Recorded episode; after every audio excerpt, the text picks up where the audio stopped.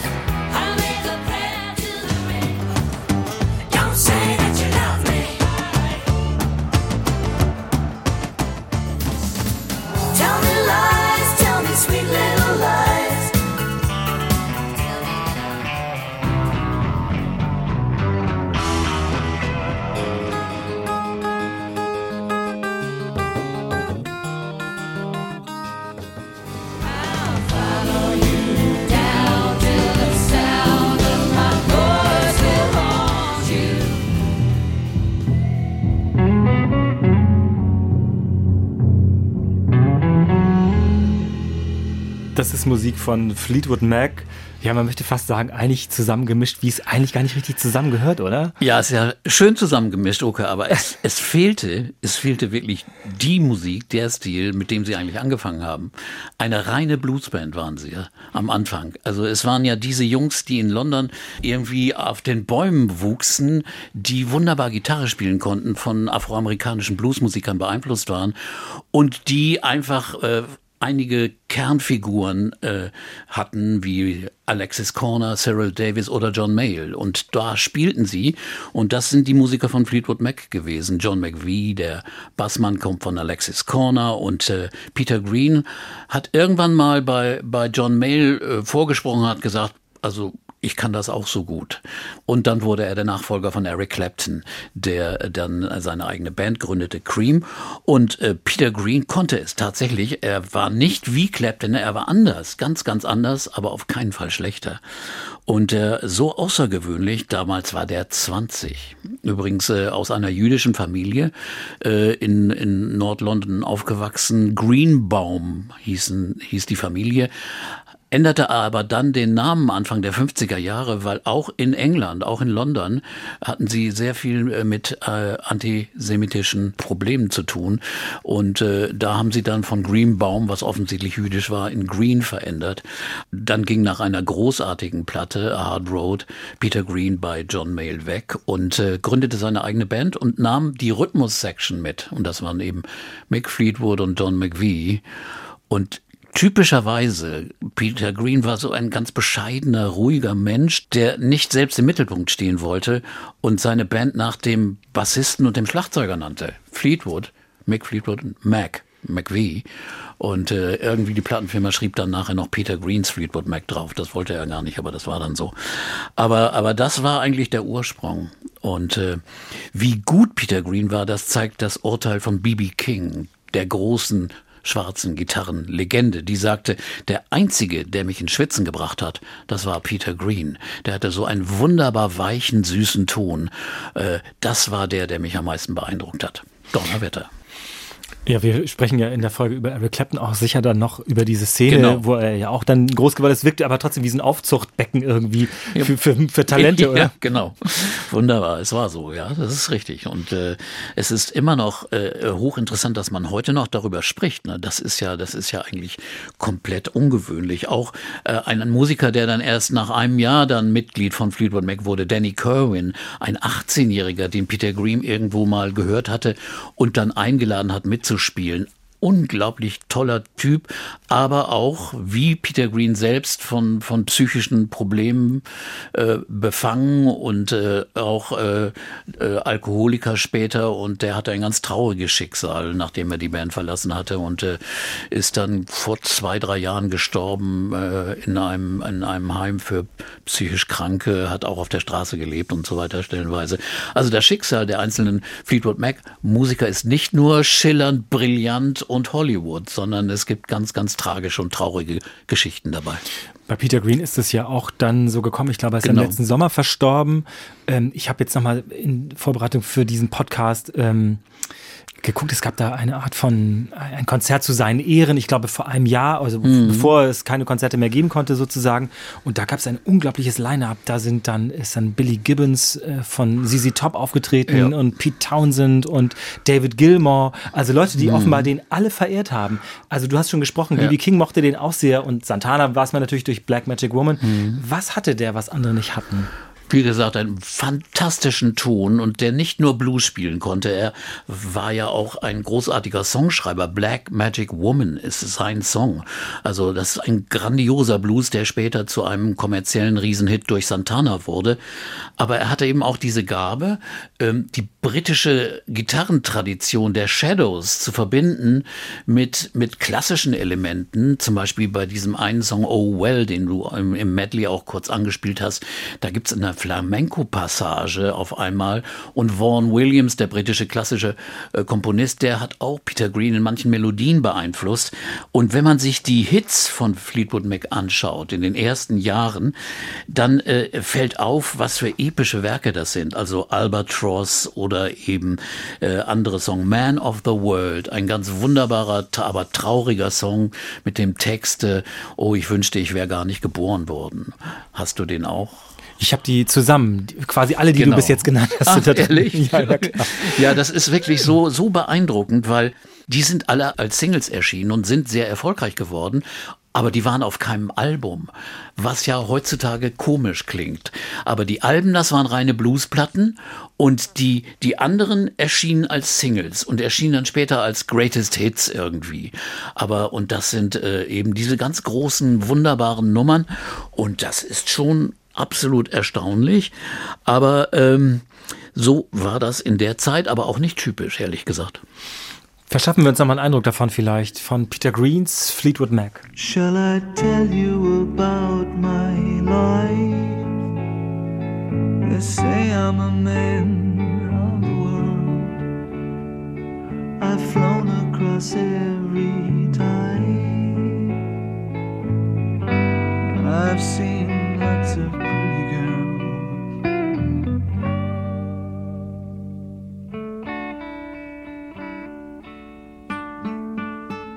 I guess I've got everything I need. I wouldn't ask more.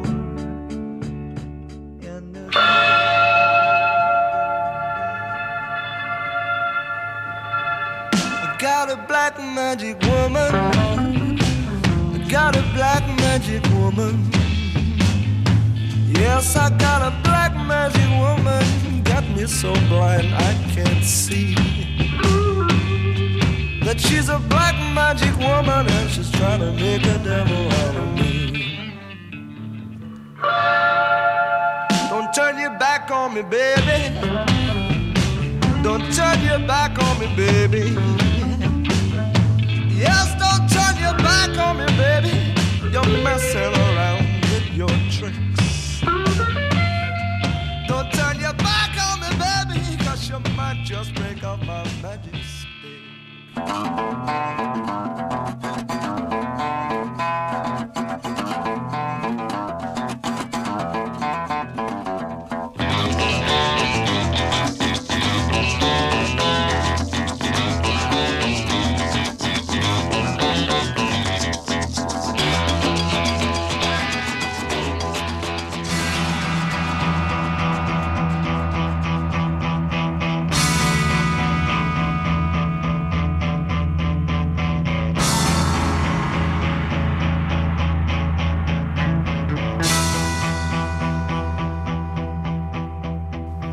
Das ist Musik von Peter Green und Fleetwood Mac.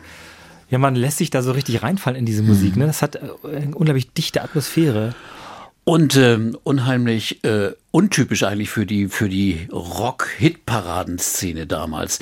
Diese Band, die ja so ein bisschen schrubbelig aussah, auch äußerlich, die ja ständig on, on the road waren, die in jedem Club des Landes spielten, die traten auch in diesen Fernsehshows wie Top of the Pops oder Ready Steady Go auf, um ihre Hits zu spielen äh, war eigentlich seltsam, passte eigentlich gar nicht so zusammen, aber ist ja das Sympathische auch, dass solche Sachen so erfolgreich wurden in England.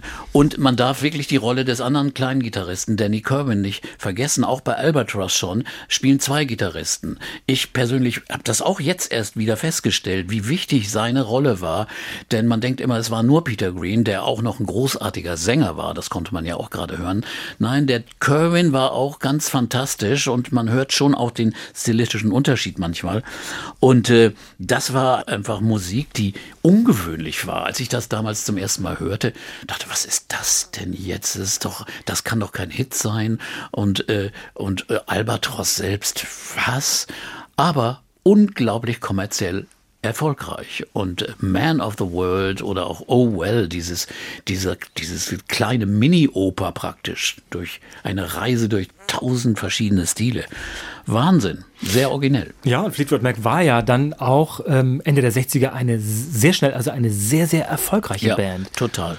Und sie spielten auch in ganz Europa, was aber auch dann natürlich und in Amerika, was natürlich auch, äh, äh, sagen wir mal, dem Innenleben der Band auch nicht so gut tat, weil alle tranken zu viel. Also besonders auch die Rhythmusgruppe Fleetwood, also John McVie vor allen Dingen, der später ein ganz, ganz starker Alkoholiker wurde. Und Peter Green lernte irgendwann LSD kennen und er war schon ein sehr eigenbrötlerischer, sehr, sehr manchmal esoterischer Mensch. Und durch LSD wurde das noch mehr angefeuert.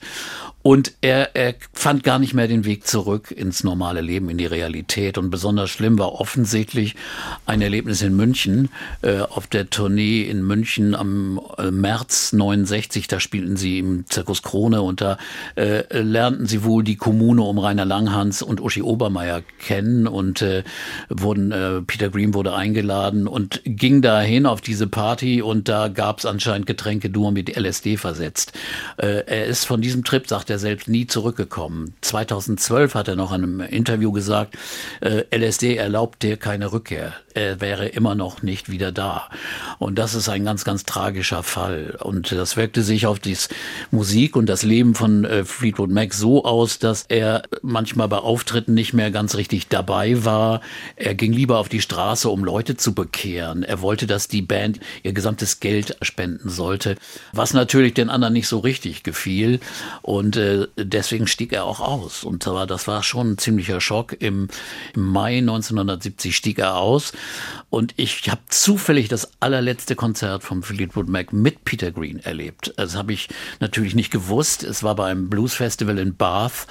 Und da wurde dann gesagt, ja, sie haben noch mal drei Stunden gespielt, bis also der Curfew fiel, also das, der Strom abgeschaltet wurde. Und das war's dann. Und dann äh, war die Band erstmal ohne Peter Green da. Und das war eine schwierige Zeit, aber sie fanden äh, wenigstens fürs Innenleben der Band einen Ersatz, denn die Ehefrau von John McVie, Christine, die früher Christine Perfect hieß und mit Chicken Shack äh, auch schon einen riesen Hit gehabt hatte mit I'd Rather Go Blind, eine sehr erfolgreiche Musikerin war, Pianistin und Sängerin. Sie wurde Mitglied von Fleetwood Mac und das war wirklich ein, ein wegweisender Schritt. Das äh, wäre eine ganz andere Band geworden, wäre diese Frau nicht mit ihrer Stimme, ihrer Gabe gerade einfache Popsongs zu schreiben, dazugekommen. Wäre die nicht da gewesen, wäre die Band wahrscheinlich irgendeine Bluesband gewesen oder sowas wie eine Hardrock Led Zeppelin Band in dieser Ecke. Bevor wir zu dieser Wendung kommen, äh, möchte ich noch mal einen Moment bei Peter Green bleiben, weil mhm. in der Tat, ähm, ich habe eine BBC-Dokumentation gesehen, wo ähm, äh, John McVie und Mick Fleetwood eben diese Nacht in München noch mal so schildern und dann auch sagen, also der ist wirklich auch, also Sie sagen das auch, nach dieser Nacht ist er nie wieder der gewesen, der er vorher gewesen nee. war und kurioserweise äh, beschreiben Sie dann eben, wie er an diese Kommune geriet und sagen, denn da war so ein Typ mit, mit einer Brille wie John Lennon, aber Locken und einer sehr, sehr hübschen Freundin und das ist natürlich kurios, denn bei BBC kann man das natürlich irgendwie nicht so wissen, aber wir als Deutsche wissen, ist es Rainer Langhans gewesen und ja. es war Uschi Obermeier. Ja. Also kurios, sagen wir mal. Ähm, aber mit einem furchtbaren Ende, muss man ja sagen, weil äh, Peter Green dann eben nicht mehr zu dieser künstlerischen Leistung fähig war. Aber er war auch kein Frontmann, kein Superstar, oder? Nee, überhaupt nicht. Also er, er stand gerne also äh, ein bisschen an der Seite. Er, er stellte sich nicht unbedingt gerne in die Mitte und insofern äh, war es ihm dann auch ganz recht. Er, sein Weg danach ist ja wirklich tragisch. Er hat als Friedhofsgärtner gearbeitet. Er hatte Schizophrenieanfälle. Irgendwann dann erst 20, 30, 25 Jahre später hat er dann wieder Musik gemacht mit der Splinter Group. Ist er auch in Hamburg oder in Deutschland Deutschland öfters aufgetreten. Aber es waren schon seltsame Auftritte. Er spielte ein paar Töne, aber die Hauptarbeit übernahm Snowy White, ein anderer Gitarrist. Und äh, man konnte nur ahnen, dass das der richtige Peter Green war. Er sah auch total anders aus. Und also das war, es war schon, schon bitter, das anzusehen. Ähm dieses letzte Konzert, von dem du erzählt hast, mhm. war da eine besondere Stimmung zu merken, dass er so spielte wie, also wie ein letzter Abend oder so? Nein, überhaupt nicht. Also gut, wir wussten das ja auch nicht äh, und insofern war es wie immer eigentlich. Also es war, war ein wunderschönes Konzert, ein Freiluftkonzert. Äh, nur danach äh, las ich dann im Melody Maker, dass das das letzte Konzert war, dass das dann vorbei war. Das, äh, diese Band dann aufrecht zu erhalten, das war schon hart und das hat hauptsächlich dann der äh, Bandleader, kann man beinahe sagen, Mick, Mick Fleetwood dann übernommen, der äh, mit John McVie die einzigen Mitglieder sind, die ständig dabei waren, von Anfang bis Ende. Der Rest hat gewechselt. Äh, Mick Fleetwood ist ein sehr großer Mann, ein, ich glaube zwei Meter, der ist ja. größer als ich noch, der ist eine sehr eindrucksvolle Erscheinung offenbar. Also auch am mhm. Schlagzeug finde ich, ist er immer, wirkt das Schlagzeug wird gerade zu klein ja, für ihn, finde ich. Oder wie so ein Kinderschlagzeug oder so. Ja, er ist, er ist riesig und äh, ist auch so, also äh, man denkt immer, die britischen Rockmusiker sind alle auch, auch kommen aus der Working Class und aus der Arbeiterschicht oder so und wollten nach oben kommen oder so. Er kommt, glaube ich, so aus einer guten Mittelschicht, äh, war auf einer Public School, also einer Privatschule äh, nach Rudolf Steiner. Also seine Schwester war war ein Model und eine Kunststudentin in Chelsea. Also da hat er schon als Jugendlicher sehr viel miterlebt äh, an den an den Swinging London Partys und äh, äh, wo lernte Filmschauspieler und Modedesigner kennen und solche Dinge. Also er, es war nicht unbedingt die Musik, die hier wie nun in der Gosse gemacht wurde. Und der authentische Blues ist nur von Leuten zu spielen, der, der Staub der Straße, der, der wirklich, wo wirklich der Rost aus den Nägeln fließt. Nein, so ist das hier auch nicht. Aber trotzdem waren sie engagierte Musiker und lebten natürlich durch ihre Art zu leben. Eben, sie verzichteten auf bürgerliche Karrieren. John McVie wollte mal äh, Finanzbeamter werden, Tax, Inspector. und äh, Peter Green machte eine Lehre als Schifffahrtskaufmann, als Schiffsmakler. Also natürlich gaben sie diese Sachen auf, weil sie Musik machten. Sie mussten ja auch jeden Tag woanders spielen und dann mussten sie in ihre kleinen Vans in die Busse steigen und dahin fahren. Und äh, ich habe mal auf den Plan geguckt. Die haben jeden Tag woanders gespielt in England. Äh, und Großbritannien und Schottland und dann nach Europa und dann wieder nach in die USA ständig unterwegs, äh, weil sie eben eben auch so praktisch Geld verdienen konnten und die Manager waren so, die hatten keine Gnade, also da gab es keinen freien Tag dazwischen, das ging einfach so und äh, die Kuh wurde gemolken. War denn Fleetwood Mac damals eher eine Liveband oder auch ein Albumphänomen? Also wenn die so, so erfolgreich waren? Also das war eine Liveband, eine ganz klar äh, starke Liveband, machten aber auch sehr, sehr spannende Platten. Eine Platte, die letzte mit Peter Green, Then Play On, ist zum Beispiel eine, die ist, ist hochinteressant mit tollen, interessanten Nummern und diese Singles waren ja nun weltbewegende, faszinierende Dinge. Insofern war das eine Mischung, aber eine Band, die live eben absolut brillant spielte. Waren denn John McVie und Mick Fleetwood so gut als Rhythmusgruppe eigentlich? Sind die gut? Solide waren die. Also John McVie ist wirklich kein Weltmeister am Bass, aber er war solide und, und Fleetwood hat irgendwas. Also er liebte auch afrikanische Rhythmen und man merkt manchmal, welche Sachen er da reinbringt. Das sind nicht nur diese normalen Jazz-Drummer, sind, sind ein bisschen aufregende Teile, die er dann also auf seinen Toms und seinen Wirbeln und seinen Grooves da reinbringt. Das zeigt sich auch später. Christine McVie hast du schon angesprochen, die äh, als Christine Perfect schon mit Chicken Shack hier im Starclub gespielt hat, habe ich gelesen. Es mhm. ist äh, verrückt, wo denn äh, Leute auch immer wieder mal aufgetaucht sind.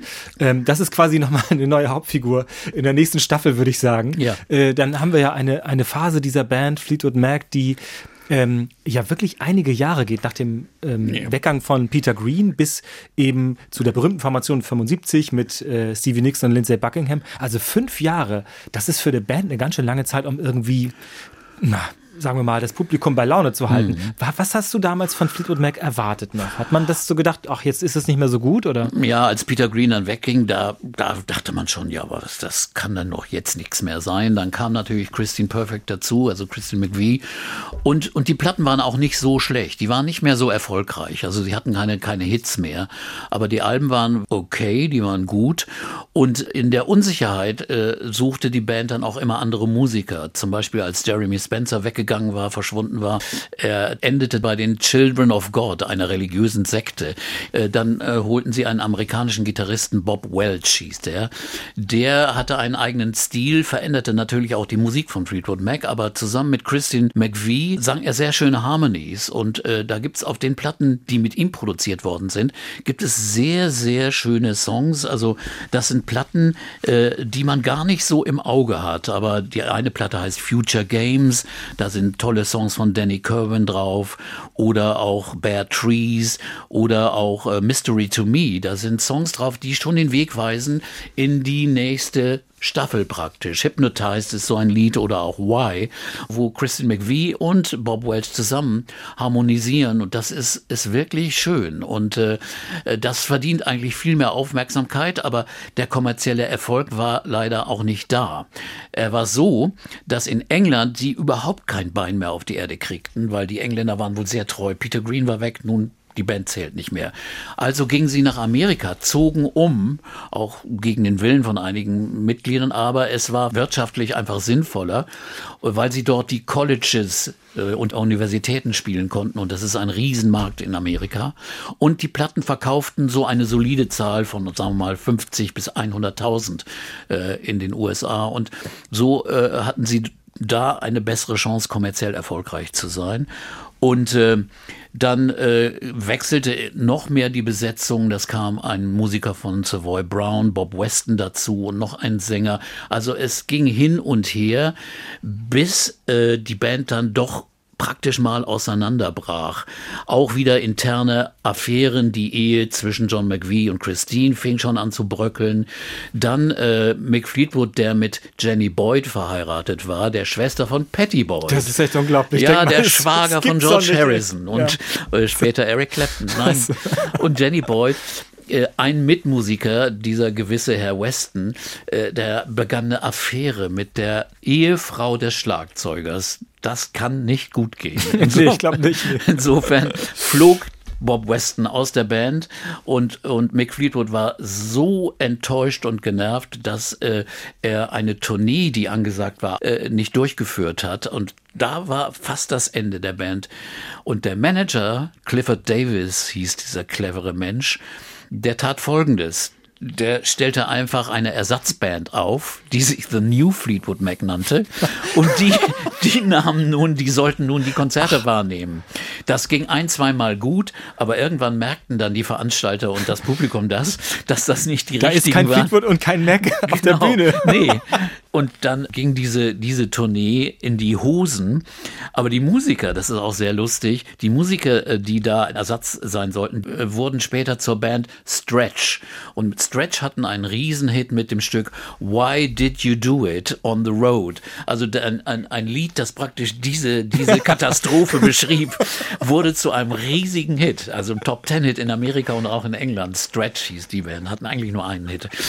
Und das ist also eine Phase, das war so 74, 73, 74, wo also das Schicksal von Fleetwood Mac wirklich am seidenen Faden hing.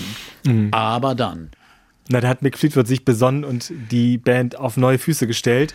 In dem, das habe ich jetzt nachgelesen in der Autobiografie von ihm, die liegt hier vor mir. Er hat irgendwo jemanden getroffen, einen Produzenten oder so. Ja, genau. Das? Also es war so, erstmal wohnte die Band im Haus von John Mayall im Laurel Canyon und in der Gegend suchte nun Mick Fleetwood ein Studio und traf den Produzenten Keith Olsen.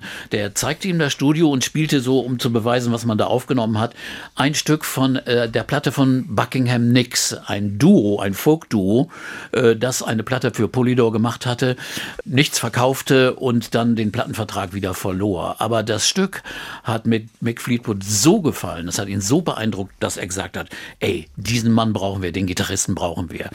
Und dann äh, äh kam Kontakt zu Lindsey Buckingham, der sagte aber, wir kommen nur zu zweit. Ich habe hier meine Freundin, wir spielen zusammen und dann traf man sich und äh, harmonisierte gleich wunderbar, ging ins Studio und dann fingen die an drei Part Harmonien zu singen. Also Lindsay, Stevie Nicks und äh, Christine McVie. Und das war eine ganz neue Welt. Äh, da sagten auch die, die, das Schlagzeug und Bass, John McVie also und Bluesrocker die Bluesrocker sagten, Mann, das ist was Wunderbares. Und, und von da ging's los. Und ohne live zu spielen, ohne überhaupt auf die Bühne zu gehen, sind sie gleich ins Studio gegangen und haben das äh, Album, das dann später Fleetwood Mac hieß, im Jahr 1975 erschien und ein Riesenerfolg wurde, das haben sie dann aufgenommen. Und äh, der Vorteil war der, dass eben Buckingham und Nix großartige Songschreiber waren, die also nicht nur singen, spielen und auch im Fall von Stevie Nicks wunderbar singen konnte, denn die spielt hier kein Instrument, aber sie schrieben tolle Songs und davon hat die Band Fleetwood Mac dann auch sehr, sehr profitiert und hat auch Christine McVie angestachelt, selbst äh, tolle Songs zu schreiben. Das hatte sie nämlich ein bisschen vernachlässigt. Die waren okay, die Songs, aber die wurden auf einmal immer besser. Und das war, glaube ich, auch diese Konkurrenz, die es da auf einmal gab.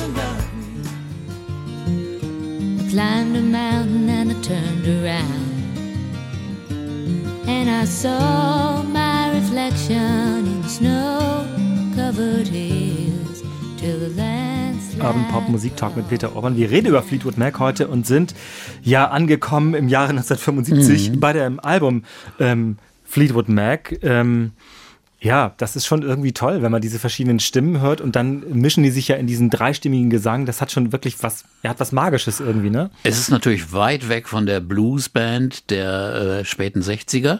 Es ist eine Folk-Rock, Folk-Pop-Band, die aber wunderschöne Musik gemacht haben. Und hier muss man auch die Rolle von Stevie Nicks und Lindsey Buckingham sehen. Und äh, die übrigens anfänglich nur mal für sechs Monate das mal mitmachen wollten, weil sie sagten, ey, das ist eine Chance, dass wir vielleicht ein bisschen Geld verdienen verdienen können, weil denen ging es nicht so richtig gut. Stevie Nicks äh, arbeitete als Putzfrau und Kellnerin und äh, da sagte sie, ich will das nicht mehr machen, also lass uns ruhig das mal versuchen mit denen, mit diesen Engländern und und äh, wie wunderbar hat das dann funktioniert und äh, äh nicht nur erfolgreich, sondern auch künstlerisch absolut großartig. Ähm, die die Mischung ist ja in der Tat dann äh, auch offen, wenn man sich das so zusammenrechnet, äh, erstaunlich. Also wir haben dann zwei ähm, zwei Frauen und drei Männer. Wir haben ähm, Mitglieder aus England, also aus Großbritannien mhm. und aus den USA. Wir mhm. haben ähm, diesen Bluesrock-Teil, der ja nicht mehr ganz so stark wirkte dann, aber auch diesen Folk-Pop-Teil. Also es ist wirklich ein richtiges, ja, eine richtige Mischung aus diesen verschiedenen Stilen. Mhm. War das auch in England eigentlich wieder erfolgreich? Ja, absolut. Also das war einfach weltweit absolut erfolgreich. Es ist ja auch eine höchst attraktive Musik und in, insofern, äh, nein, in England ging das wunderbar ab. Also auch in Deutschland, also war das, war das gleich sehr erfolgreich, obwohl sie äh, so in Deutschland gar nicht gespielt haben in der Zeit, aber in England sind sie auf Tournee gewesen, so wie ich das weiß, dann später mit der Rumors-Tournee.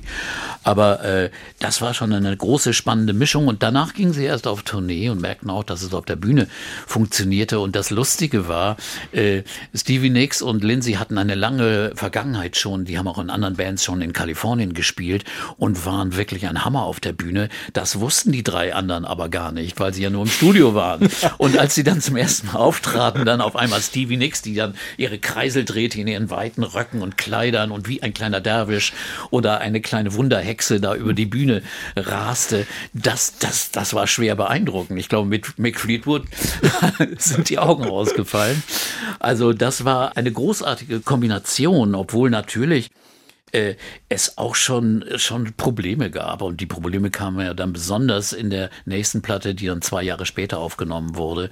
Da der Erfolg des Vorgängers so groß war, konnte man sich auch Zeit lassen. Die Plattenfirma gab also einen größeren Etat und für Rumors ging man dann, ich glaube, acht Monate ins Studio nach Sausalito bei San Francisco.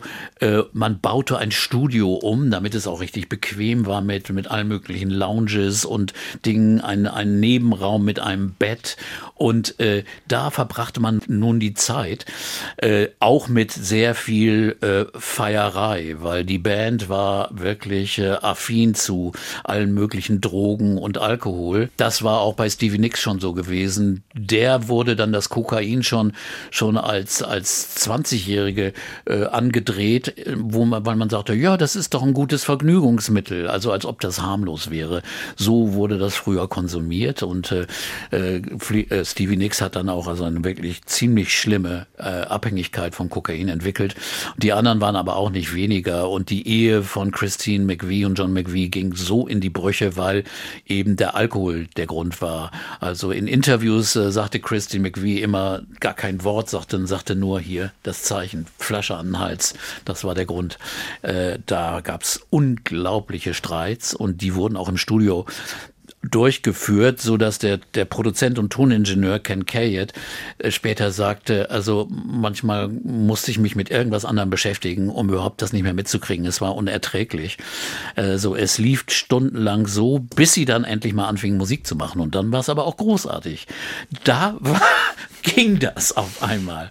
Und wenn man sich das Ergebnis nachher anhört, Rumors, ein Album, das perfekt ist, das elegant klingt, rund und schön, aber gemacht wurde mit extremen Streitigkeiten von drei Paaren, also Mick Fleetwood und seine Frau Jenny, die immer hin und her auseinandergingen, dann wieder zusammen, dann Lindsay und Stevie, das fiel wirklich auseinander. Und die Songs erzählen ja auch die Geschichten.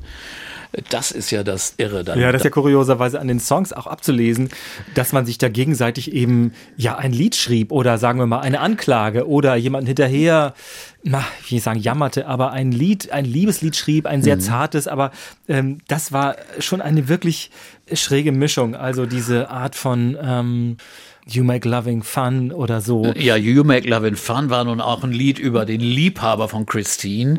Der, der, die Beleuchtung offenbar. Ja, das, ist, war der, das war der Beleuchtungsdirektor, also der Designer. Er war nicht der Mann, der auf der Leiter stand und die Lampe einrichtete, aber trotzdem, der, mit dem hatte sie eben da die Affäre und das äh, hat natürlich auch ihrem Ehemann auch nicht so toll gefallen. Und äh, äh, dann Go Your Own Way ist natürlich ein, Statement von Lindsey Buckingham nun zu seiner Freundin Stevie. Geh deinen Weg und mach, mach und lass mich in Ruhe. Aber auf der anderen Seite gibt's immer wieder Songs, wo hinterher getrauert wird. Und äh, das äh, ist wirklich selten so offen gewesen. Bei keiner anderen Band kenne ich das eigentlich so. Äh, äh, so Beatles hin und da mal, solche Dinge.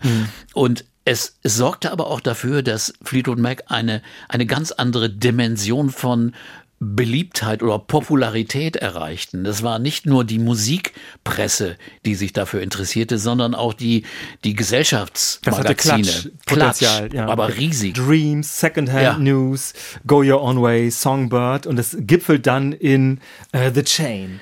Ne, das ist ja. Ja. sozusagen mit der Aussage, I can still hear you saying, we will never break the chain, womit ja auch mal die Band gemeint ist. Genau, also trotz allem, trotz aller Streitigkeiten ist diese Band eine Einheit und äh, äh, The Chain ist auch der einzige Song, der von allen geschrieben wurde als Komponist. Alle anderen Songs sind immer Einzelwerke. Also auch nicht mal Buckingham nix zusammen, sondern nix ein Song, der nächste von Buckingham.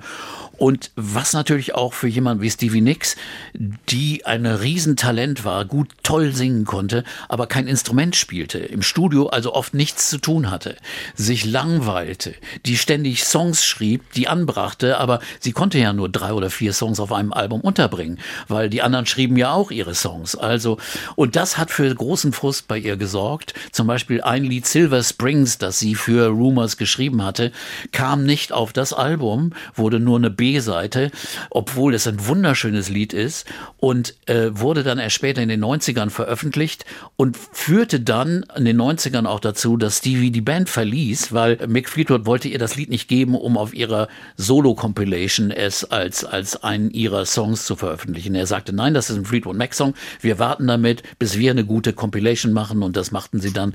Und da hat dann Stevie gesagt, da war sie sauer und so. Dann ist sie, sag mal, ein, zwei Jahre war sie dann äh, mal kurz abwesend. Aber viel Frust entstand wirklich dadurch, dass Stevie Nicks nicht ausgefüllt war mit dem, während die anderen fummelten stundenlang, besonders Lindsey Buckingham, an Arrangements, an Sounds, an Dingen. Und das war wichtig, denn wie wichtig ist, sieht man an so einem großen Song wie Dreams, den Stevie Nicks eigentlich mit einer Drummaschine nur gespielt hatte, mit einem, mit einem Beat, der ähnlich war. Es gab einen Hit von Ace, How Long. In Amerika war das auch ein großer Hit gewesen. Und genau so ein Beat hat sie genommen, hat darüber die Melodie gesungen und kam damit zur Band und die sagten, oh, das ist ja ein bisschen langweilig, nur die Stimme und das Schlagzeug. Und daraus machten sie eben dieses große Werk mit vielen Harmonien und Klängen und Sounds und so. Aber äh, das ist eben die Arbeit der Band und besonders von Lindsey Buckingham gewesen, der da ganz, ganz federführend war.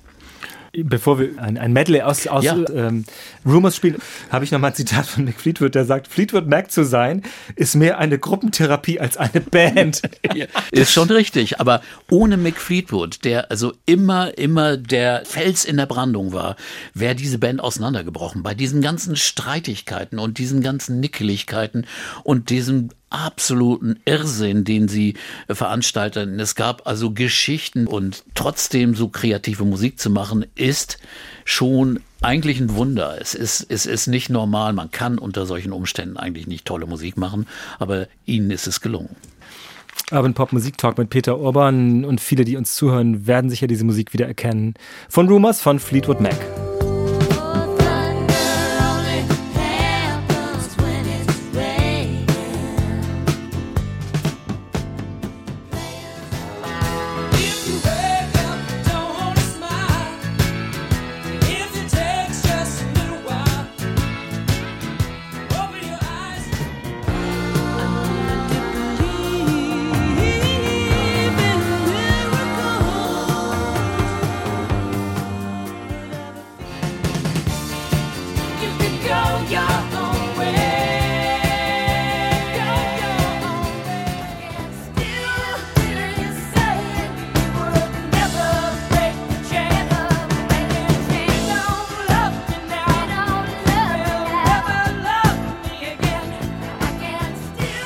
Das ist Musik von Fleetwood Mac, von Rumors.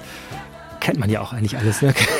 Das Seltsame ist, der Erfolg war ja so grandios. 30 Millionen verkaufte Alben von, von dieser Platte. Insgesamt haben Fleetwood Mac 120 Millionen Platten verkauft, gehören zu den größten Plattenverkäufern, kommerziellen Erfolgen, die es überhaupt gibt. Und äh, trotzdem sagte Lindsey Buckingham mir in einem Interview 1981, als er wegen seines Soloalbums hier war, und da habe ich mit ihm eine Stunde gesprochen, habe ich jetzt gerade erst wiedergefunden, die Kassette, äh, hatte ich vollkommen vergessen und da lag diese Kassette und da erzählte er, ja, er versteht gar nicht, warum das Album so erfolgreich war, Rumors, äh, ausgerechnet das. Er war, glaube ich, so einer, der unbedingt gerne mal provoziert. Und er sagte, so gut war es doch nun auch nicht, also so ein Erfolg nicht.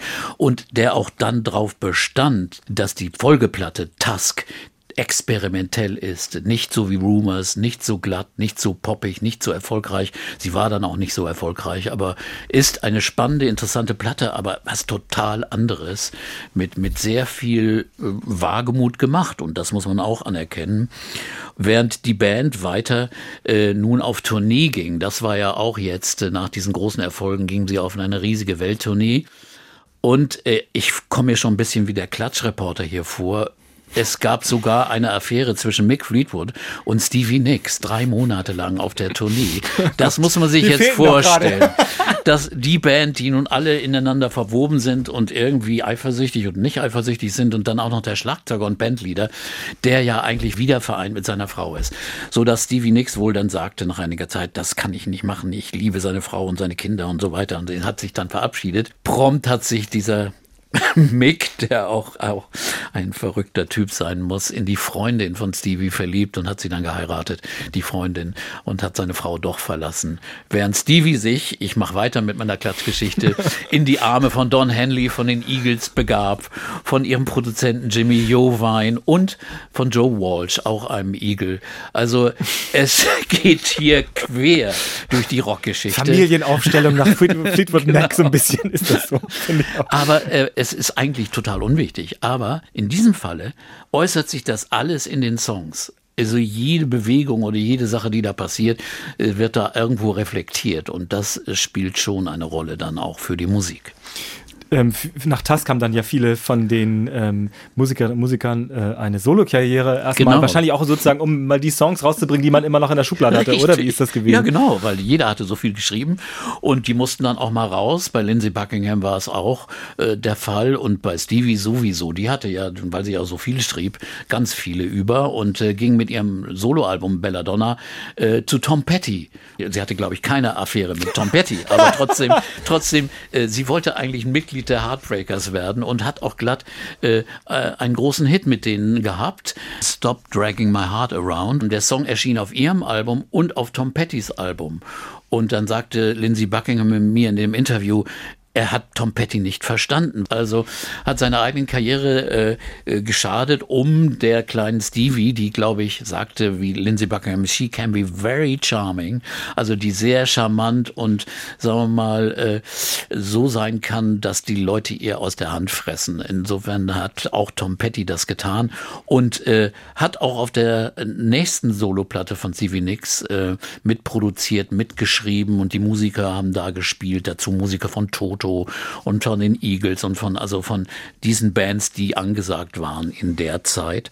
Und äh, selbst Mick Fleetwood, Fleetwood Mac, selbst Mick Fleetwood hat ein Soloalbum gemacht, äh, aber Christine McVie noch nicht. Das hat sie dann für später aufgehoben. Die Band kam dann aber wieder zusammen für Mirage ein Album, das auch einige sehr anständige Songs hatte, das aber gerader und kommerzieller produziert war, anders als Tusk, hatte auch einige sehr, sehr schöne Songs drauf. Und äh, Gypsy ist zum Beispiel einer dieser Songs, die wirklich also auch zu den besseren oder besten von äh, Fleetwood Mac gehören.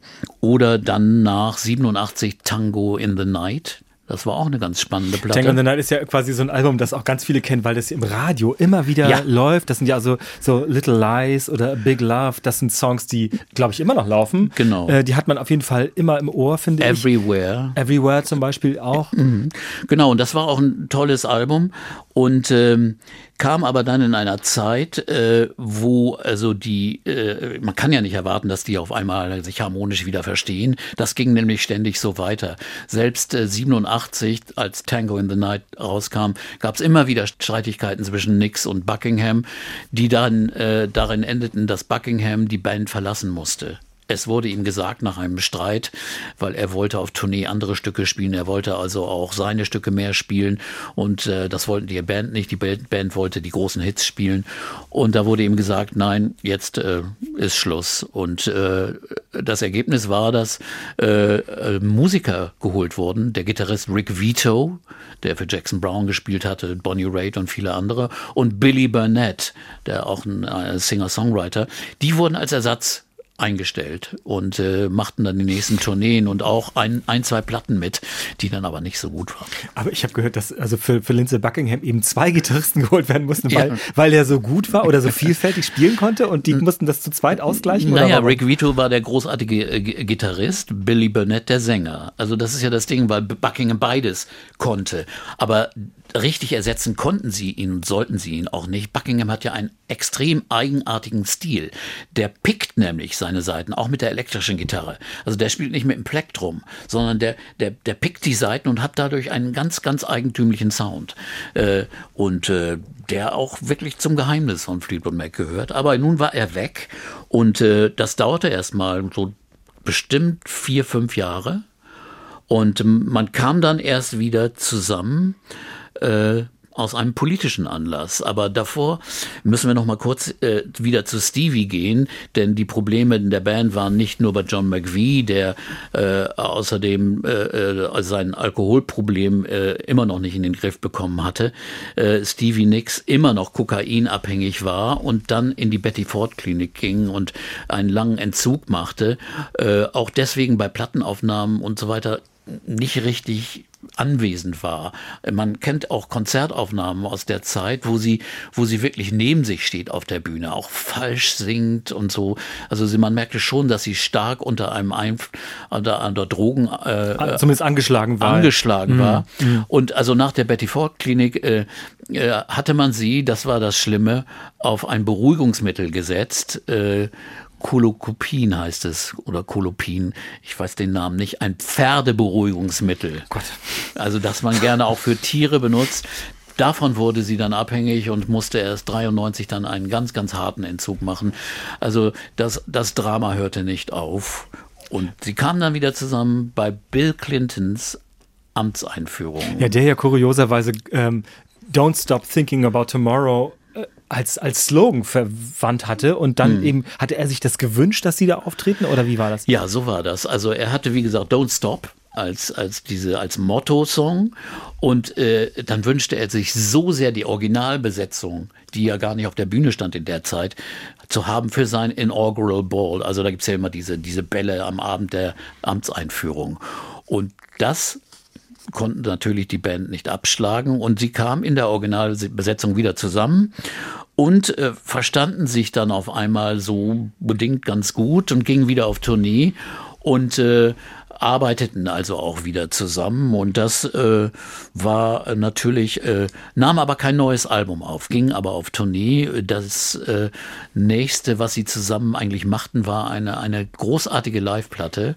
The Dance. The Dance, ja. Eigentlich ein Best-of, aber mit einigen anderen Stücken wie Silver Springs, wofür dann äh, die Band einen Grammy gewann als beste, beste äh, Rock-Performance, weil die Live-Aufnahme ist wirklich wunderschön.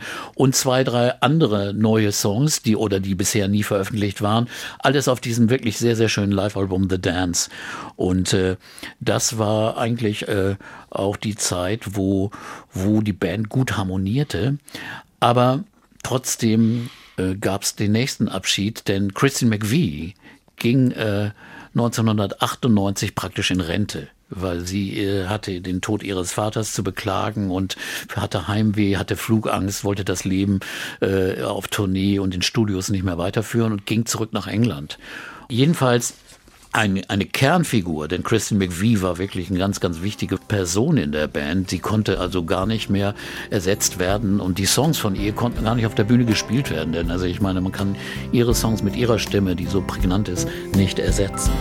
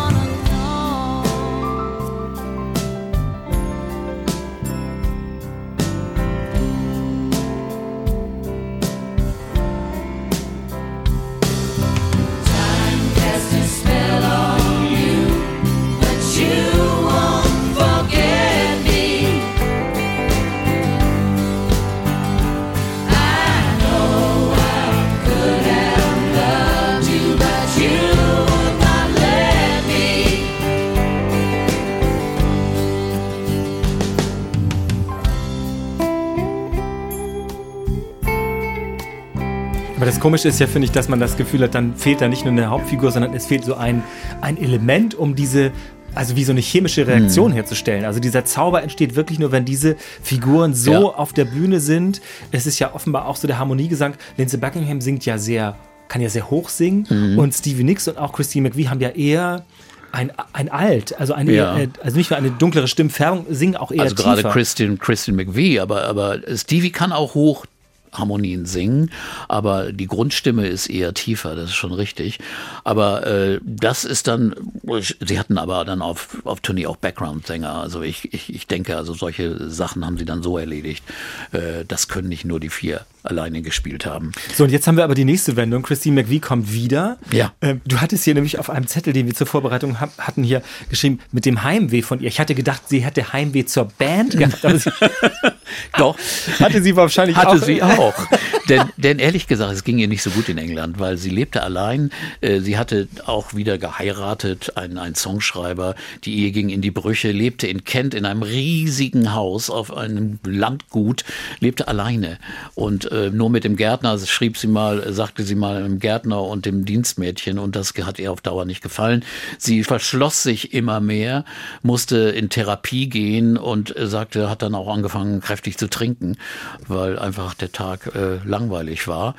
Und äh, sie hat dann wieder Kontakt, Kontakt aufgenommen zu Mick Fleetwood, der mittlerweile auf Hawaii lebt und äh, hat dann gesagt, äh, lass uns doch mal sehen. Fleetwood kam nach London und sie sind zusammen dann nach Amerika geflogen, weil sie hatte gravierende Flugangst. Ist 15 Jahre lang nicht geflogen, aber ist dann zurückgekehrt nach Amerika. Aber äh, einen besonderen Anlass gab's, denn Fleetwood Mac als Quartett äh, war auf äh, England-Tournee und 2013 äh, spielten sie in der Wembley Arena und Kristen McVie kam auf die Bühne und sang Als Gast erstmal? als Gast und äh, das war eigentlich der Anlass, um wieder zusammenzukommen, weil man merkte, es funktioniert ganz toll und so ist es auch passiert. Seitdem ist die Band also zusammen und äh, hat hat Tourneen gespielt, viele Tourneen, aber wie gesagt nichts Neues aufgenommen. Das einzig Neue war eine Duoplatte zwischen Buckingham und McVie.